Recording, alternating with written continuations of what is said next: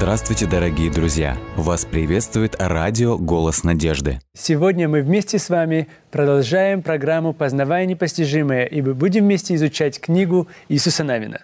Артур Артурович, мы говорили о том, что насколько важно нам помнить, что книга Иисуса Навина разделена на две части. И вторая, первая часть – это завоевание, вторая – это расселение или переселение или распределение земли. Но книга завоевания, несмотря на то, что она кровавая, начинается с пока с прощения или же с приобретения из милости. Тогда, когда Раав была принята в это общество, в общество людей, которые выходят в эту обетованную землю.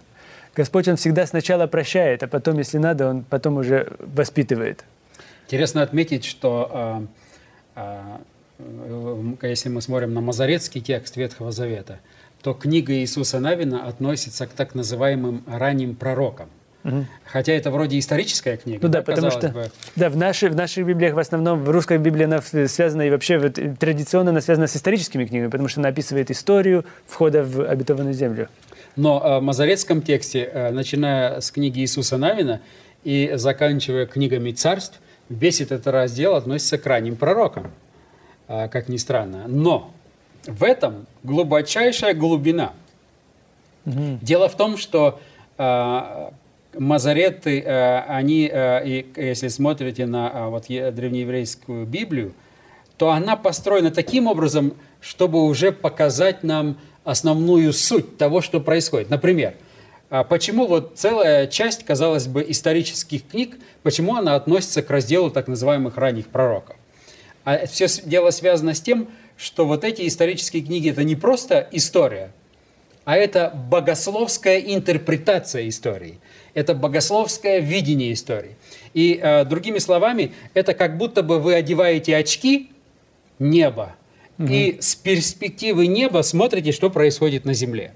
Вы смотрите, э, вы ищете Бога, вы ищете Его действия, Его характер, вы ищете, что и как Он это делает. И поэтому вот именно в этом смысле того, что книга Иисуса Навина это ранние пророки, э, относится к ранним пророкам, мы видим, что это не просто история, это не просто завоевание, а здесь нужно найти богословский ключ к этим завоеваниям. И как раз вот то, о чем вы говорите, история со спасением Равы блудницы, это ключ богословский к пониманию всей последующей истории. Угу. Но это очень важный момент, который нам нужно понять вообще при изучении Священного Писания. Потому что очень часто мы пытаемся оправдать Священное Писание, Библию, или найти доказательства историческое даже Библии когда-то. Но мы должны помнить о том, что Библия – это книга, где небо встречается с землей где, можно сказать, богословие или мысль о Боге встречается с историей. И вот когда мы понимаем, что это не просто чистые факты исторические, нет-нет-нет, это иногда даже исторические факты представлены э, в основном. Исторические факты всегда представляются сквозь призму богословского понимания. Как же я могу увидеть Бога в этих исторических событиях? Вот, например, э, э, более современный опыт того, что происходит здесь в книге Иисуса Навина, это книга «Великая борьба» Елены Вайт. И эта книга не для а, просто узкого круга адвентистов или еще кого-то. Это книга для всего христианского мира. И она важна. И те, кто ее читает, они видят, что там представлена история, угу. но с перспективы неба. То есть это богословская интерпретация истории. То есть небо встречается с землей. Совершенно снова. верно. И когда мы смотрим период э, реформации, например, э, это не просто история, которую можно э, вычитать с любого учебника истории. А Великая борьба, она описывает и, и, и, как раз и показывает Божие водительство или Божию руку через всю эту историю. И поскольку и книга Иисуса Навина, и последующие книги, включая «Царство», эти все книги, они тоже нам показывают все-таки Божию руку во всем mm-hmm. этом, Божие видение всего этого, и поэтому это относится к пророкам. В этом смысле, как мы э, уже говорили, очень важно видеть э, роль, которую играет спасение Равы во всей этой книге. Это ключевая роль. Ей отводится первое место, и этим дается ответ на все вопросы о войнах. Угу. То есть, допустим, вы задаете вопрос книги Иисуса Навина. Почему так много Почему так войн? много? Ответ – Рав, блудница. Спасение. Да. Вы задаете другой вопрос. Почему Бог вот... Э, от, ответ тот же самый раб блудница. Другими словами, книга Иисуса Навина говорит, у Бога задача номер один – найти и спасти. И все те, которые подаются спасению, Бог их обязательно спасет. но он оставляет право свободы выбора за человеком. Если человек не избирает спасения, то он тогда вправе получить то, что он избрал. Поэтому это важный момент, и с этого начинается, и мы как раз закончили нашу а, прошлую передачу, как раз вот рассматривая это. Теперь давайте мы сегодня немножечко остановимся на таком очень важном моменте, говоря уже теперь непосредственно о самом Иисусе Навине. Представьте себе, вот поставьте себя на место Иисуса Навина. Только что закончилась история такого великого человека Моисея. Ну да. Кто мог бы вообще сравниться с ним. Мы, мы можем прочитать последние стихи в книге Второзакония. Второзакония. Да, да. Прочитайте, пожалуйста, что говорится о нем. Может быть... С 10 текста, да? 34 глава, 10 текст.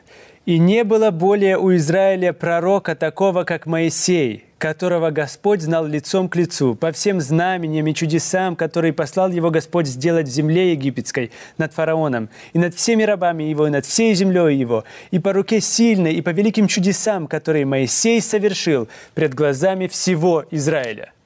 То есть вы представляете, э, каково было Иисусу Навину, когда ну, такая да. великая величина, когда, но Моисей, э, он имел такой огромный опыт и Господь так прославился через него. Mm-hmm. И, и Господь и Моисея возвеличил. Вы помните, когда он шел с горы, его лицо... Сияло, да. Э, лицо его сияло. И это, ему даже приходилось покрывать свою голову, чтобы люди могли находиться близко к его присутствию.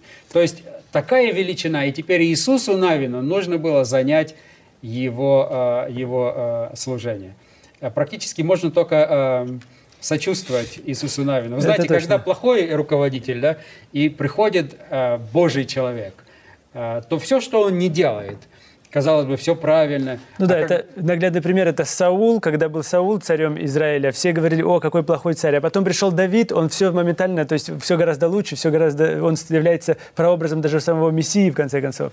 Поставьте себя на место, если бы вам Господь поручил после Моисея теперь вести дальше народ. Это же такая ответственность огромная. Да, это страшное было бы поручение, наверное. И когда вы начинаете, открывайте книгу Иисуса Навина. Она начинается по смерти из Моисея, раба Господня. Господь сказал Иисусу Навину, служителю Моисееву, «Моисей, раб мой, умер». Вообще интересно отметить вот это выражение «раб мой». А, в книге Иисуса Навина она встречается около 20 раз, там 16 раз, некоторые переводы используют 17 раз. Но почти каждый раз вот эта фраза «раб Господень», «раб мой» э, встречается только указывая на Моисея. Угу.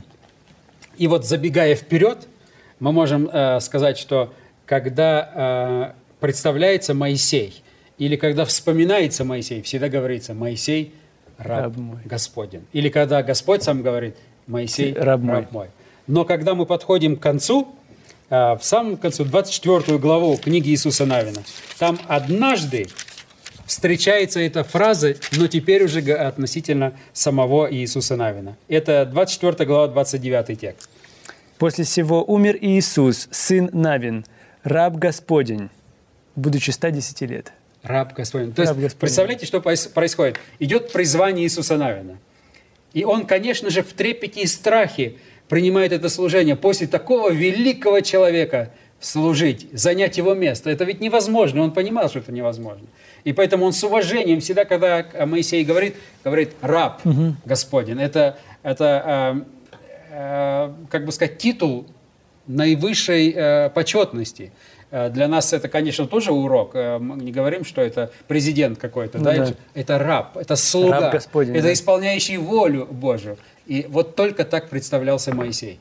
Но Иисус Навин пошел в смирении, и когда он завершил свою жизнь, и теперь о нем произносится та же самая фраза, и умер Иисус Навин, раб Господень. То есть, другими словами, как бы говорится, он оправдал Угу. Он достойно занял это место. То есть вся, вся жизнь была для того, чтобы вот достичь вот этого вот титула, условно говоря. Не титула среди человека, не, не, титула среди, или не титула среди людей или среди господств мира сего. Он говорит, мое, мое бы счастье – это вот стать рабом Господним. Совершенно Наверное, верно. это каждому, для каждого из нас урок.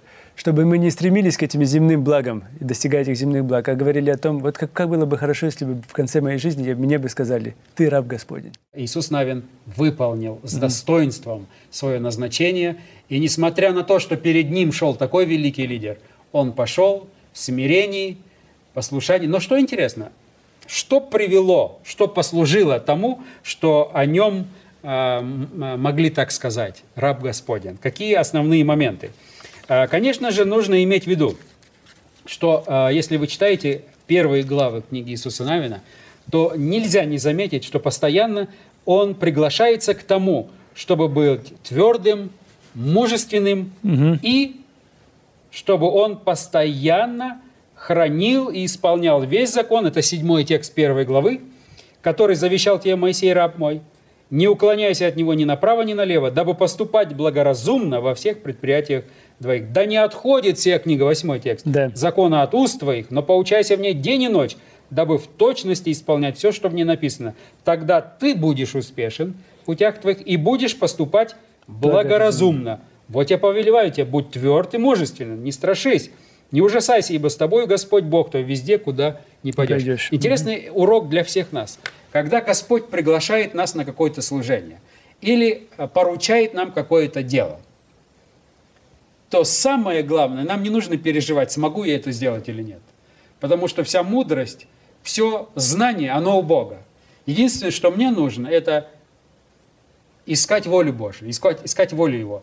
Э, она выражена в Слове Божьем. То есть Слово Божие должно стать моим мерилом, и при этом необходимо мужество, стойкость, твердость, э, именно в смысле того, чтобы не уклониться ни направо, ни, отлево, ни налево от воли Божией. И тогда и обо мне в конце моей жизни будет сказано «раб Господень». То есть это очень э, важный, важный момент. Он пошел, уповая на Господа, и Господь благословил. Но у него был очень интересный опыт у Иисуса Навина. Давайте мы посмотрим. Это у нас э, пятая глава. Э, весьма, весьма важный текст, и он очень многое нам сейчас раскроет и прольет свет даже в некотором смысле на эти войны и на отношение Бога ко всем другим людям. Здесь, например, если вы откроете пятую главу и прочитайте с 13 текста по 15. 13 текст. «Иисус, находясь близ Иерихона, взглянул и видит, и вот стоит пред ним человек, и в руке его обнаженный меч. Иисус подошел к нему и сказал ему, «Наш ли ты или из неприятелей наших?» Он сказал, «Нет, я вождь воинства Господня, теперь пришел сюда». И Иисус спал лицом своим на землю и поклонился и сказал ему, «Что господин мой скажет рабу своему?» Вождь воинства Господня сказал Иисуса – сними обувь твою с ног твоих, ибо место, на котором ты стоишь, свято. Иисус так и сделал. То есть э, интересная история момент... перекликается с, э, моментально с историей Моисея. Да, мы э, э, э, чуть позже будем об этом говорить, о тех параллелях, mm-hmm. которые встречаются в жизни Моисея и в жизни Иисуса Навина. Но здесь интересная деталь. А, практически Иисус Навин готовится к сражению. Mm-hmm. И э, э, это в начале своего пути. Хотя уже он имел опыт с Богом, но тем не менее, он в смущении, он в переживании, он выходит, и он видит человека, э, как здесь э, вы прочитали в 13 тексте. Э, он взглянул и видит, вот стоит перед ним человек. Да, в руке у него и меч. в руке у него обнаженный меч. И он говорит, ты из наших или ты из чужих? Здесь посмотрите интересное поведение самого Иисуса Навина. Да? Вначале ему давалось наставление, будь тверд, мужествен, не бойся, не страшись. Он выходит, видит человека с обнаженным, он что делает? Он действительно не боится, подходит к нему. Угу. Спрашивает. И спрашивает его. И задает ему вопрос. И вопрос очень интересный. Наш ли ты или из неприятелей наших? И вот здесь посмотрите, как отвечает ему этот человек. Я вождь воинства Господня. Первое, что он говорит, нет. Нет. Да. Интересно. То есть, да, да, да, точно. Он не из наших и не из чужих. То есть э, на еврейском э, языке это очень э, отдельно выделено. И многие комментаторы пытались как-то это объяснить по-другому. Но в конце концов все пришли к убеждению, или большинство исследует, что это никак нельзя истолковать по-другому. Непонятно, они пишут. Непонятно почему, но здесь стоит еврейское слово «ло». Нет. Угу. Он говорит, ты из наших или из неприятелей? И не Он там, говорит, нет. Другими словами, он им говорит. То есть Господь ему отвечает, э, Иисусу Навину говорит, я не ваш. И не, и не неприятель. И я не, не их. Я всех, я принадлежу ко всем. То есть вот в этом кроется очень большая глубина. Это точно. А, здесь кроется то, что Господь говорит, Вот сейчас начинается сражение. Ты хочешь, чтобы я был на твоей стороне? Мгм. А я хочу тебе сказать, я не на твоей, и я Не не, на на их. их. Я принадлежу всем, вы все мои дети. Мгм. Но, Это очень интересно. но так как ты сейчас выполняешь мое поручение, то я буду с тобой.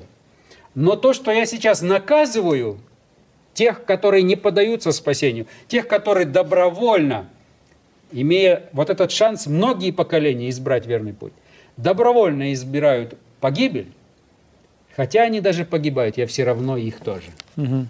Здесь, э, вы видите, здесь Да-да-да. кроется вот эта вот э, глубина любви Божией и в то же время и страдания Божие. Другими словами, Господь говорит, ты сейчас хочешь одержать победу, и ты будешь радоваться, торжествовать этой победе.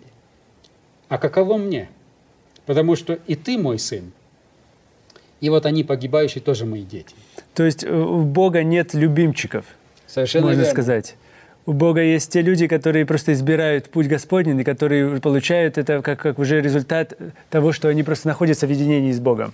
Это ответ на проблему войн тоже э, в Священном Писании. Другими словами, э, с самого начала даже сам Господь отвечает Иисусу Навину, говорит, нет. Этим самым Он говорит, я не нахожу наслаждения в том, чтобы уничтожать, убивать, но иногда мне приходится судить. И характер Божий, вот Бог представлен как Бог любящий, Бог есть любовь. Но Он же и судья, Он же и справедливый Бог. Он говорит, я даю одинаковые возможности и вам, и им. И если ты хочешь, чтобы я был на твоей стороне, то я хочу, чтобы ты знал, что все здесь мои дети. И даже если я буду теперь уничтожать или производить суд над этой частью населения, я буду это делать, но это будет с болью в сердце, потому что другого пути нет. Для того, чтобы хоть какую-то часть моих детей спасти, чтобы эта погибающая часть не потянула собой все человечество, я вынужден встать на сторону добра и помочь, чтобы э, восторжествовала здесь справедливость и победа. И он говорит, я вождь войска Господне, теперь пришел сюда. И э, затем очень интересно э, реакция вождя воинства Господня. Он говорит, ты рассуждаешь на чьей стороне, ты лучше сними обувь Да. и смирись, потому что место это святое. И э, другими словами, он говорит, у меня нет любимчиков. Ты хочешь меня, может быть, на свою сторону взять? Или как так не получится? Я всех, и я поступаю справедливо. И поскольку ты избираешь верный путь, поскольку ты не э, отклоняешься ни направо, ни налево от слова моего, которое дал, то я буду сражаться за тебя, вместо тебя. И интересно, что практически, когда мы смотрим на все войны, если бы народ Божий был всегда верен, у нас не было бы таких историй, какие э, на самом деле сегодня описаны в книге Иисуса Навина. Наверное, большинство историй были бы похожи на завоевание Иерихона, когда практически народу израильскому ничего не нужно было делать. Когда они окружили Иерихон, и они шли с трубами. Вообще, эта э, история очень интересна сама по себе. Э, И э, вот вы представьте себе, если бы вы находились в городе, и вы Да, и бы ви- были бы военачальником в Иерихоне и смотрели бы на поведение Ну да, впечатление бы сложилось, что эти люди, может быть, полоумные или еще какие-то, может быть, у них не все нормально с, с- с- в общем-то, даже не- не в том месте они ходят вокруг. И, и здесь очень, очень интересный момент. Когда Раав блудница, она с этими соглядатаями встретилась, она им сказала, мы все знаем о вас. Помните, она сказала, мы можем... И она говорит о том, что мы знаем и слышали, как Господь был с вами, когда вы проходили через... Красное море, через когда- Черное море. И так далее. То есть, другими словами, это подтверждение тому, что все то, что Господь делал, это было известно для всех. Это было проповедью для всех. Это было проповедью для них тоже. И вот теперь вы смотрите и думаете, что же происходит? Они подошли к нашему городу, и они обходят его один день обошли, ковчег понесли, там то сделали, второй день, третий день, там какие-то трубы у них.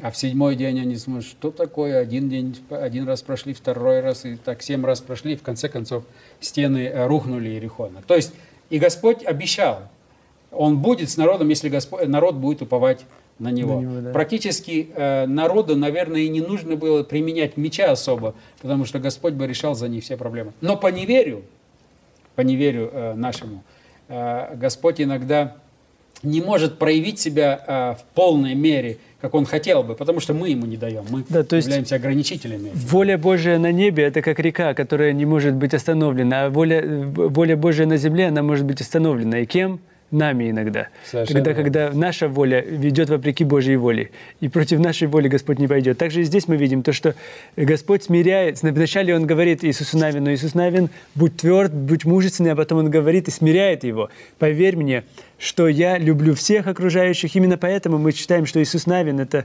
само имя Иешуа, что значит э, Яхве или Господь спасает, Он спасает народ израильский.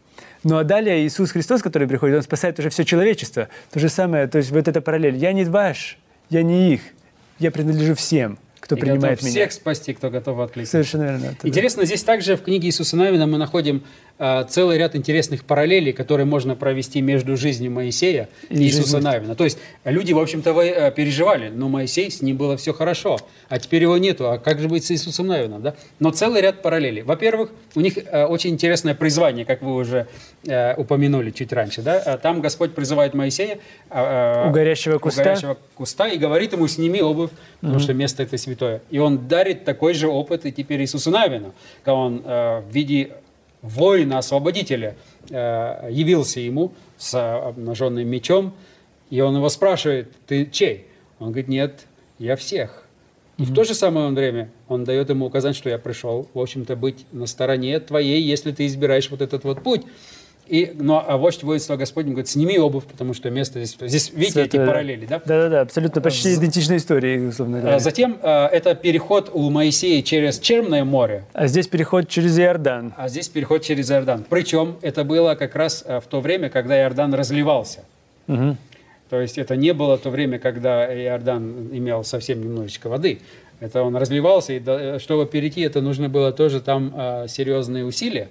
Но тем не менее Господь дает такое же чудо. То есть и там это чудо, и здесь это чудо. Какие еще параллели мы можем найти между Моисеем и э, Иисусом Навина? Ну, например, э, мы знаем э, из книги «Исход», а вернее, да, из книги «Исход», 17 главы, помните, когда э, э, шла битва, и Иисус Навин руки поднимал, Да. Стой, стой солнце над Гаваоном, да? когда он руки поднимал, то э, Побеждали, да, простите, побеждала, побеждала одна часть, да. Да, и потом его руки ослабели, и э, помощники его держали, его руки помогали ему. То есть э, э, интересно, что приблизительно похожие события имеют место и в книге Иисуса Навина. Например, если мы э, посмотрим на Иисуса Навина восьмую главу, э, главу, 18 текст.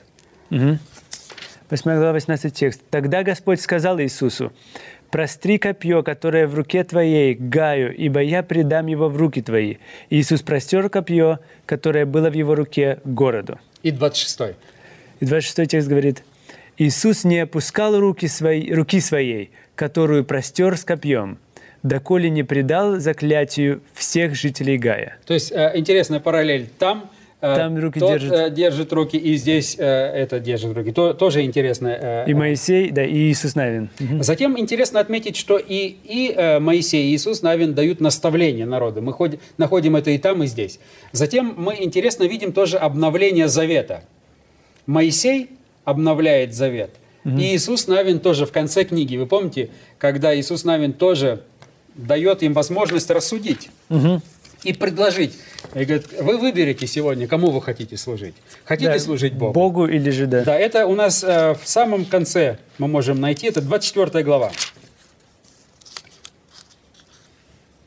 Здесь мы можем э, практически начать читать э, с 13 текста, 24 главы. «И дал я вам землю, над которую ты не трудился, и города, и го- и города, которых вы не, и города, которых вы не строили, и вы живете в них, из виноградных и маслиничных садов, которых вы не, насла- на- не насаждали, вы едите плоды. Итак, бойтесь Господа и служите Ему в чистоте и искренности. Отвергните богов, которым служили отцы ваши за рекою в Египте, а служите Господу». Если же не угодно вам служить Господу, то изберите себе ныне, кому служить. Богам ли, которым служили отцы ваши, бывшие за рекою, или богам Амареев, в земле которых жив- живете, а я и дом мой будем служить Господу». Интересно, э, как Иисус Навин э, практически э, проводит обновление завета. Наподобие того, как это делал Моисей. Но в данном случае э, Иисус Навин подкрепляет все своим примером. И он говорит, пожалуйста, вы можете избрать служить Богу живому или э, этим башкам, которые ничего не значат. Но я, он говорит, И дом мой. и дом мой, мы, Мы приняли решение. будем мы на стороне Бога. Другими словами, он спрашивает в начале книги этого вождя воинства, ты на чьей стороне? Мгм. Он говорит, нет, не на вашей, не на вашей, на В самом всех. конце Иисус нам отвечает, Я и на- буду что на не ты должен стоять на... Я на твоей. Потому что Господь на той стороне, на стороне тех, которые избирают Его. Другими словами, Господь всегда на нашей стороне. Совершенно верно. Независимо от того, кто бы вы были, Господь всегда на нашей стороне, на, на стороне человечества. И это наш выбор, мы должны избрать, будем ли мы служить Ему или не будем мы Ему служить. Даже если мы погибаем, Даже если мы погибаем. и да. даже если мы уходим от Него, отвергаем Его, все равно Он на нашей стороне. Затем интересно еще параллель. э, э, э, книга Второзакония заканчивается описанием смерти и погребения. И та- точно книга же Иисуса Навина точно так же. завершается. Потом там у нас завершающие слова, как бы э, подводится итог после смерти, что не было такого, как Моисей. И в книге Иисуса Навина тоже такой своего рода э, завершающий э, эпилог присутствует, где говорится, что Иисус Навин теперь имеет титул раба, Раба. Божия, да. Очень интересно, Артур Артурович. Все больше и больше, когда мы изучаем Священное Писание, мы закончили пятикнижие, пять книг Моисея, теперь мы говорим об Иисусе, книге Иисуса Навина. Мы видим неоднократно то, что Господь всегда избирает людей, которые приближают Царствие Его все ближе и ближе. И я с нетерпением жду нашей встречи, когда мы продолжим изучать книгу Иисуса Навина и, далее, и продолжим далее рассматривать дальнейшие книги Ветхого Завета. И самое важное, чтобы мы помнили о том, что в первой главе написано, что мы должны не бояться и знать, что Бог всегда на нашей стороне, но также важный момент, что Господь всегда на нашей стороне. И это наш выбор, что мы можем сделать? Мы можем либо приблизиться к Нему и стать Его рабами, если желаем, и приобрести этот титул. Спасибо большое, Артур Артурович. Помните о том, что не хлебом одним будет жить человек, но всяким словом, исходящим из уст Божьих. До новых встреч!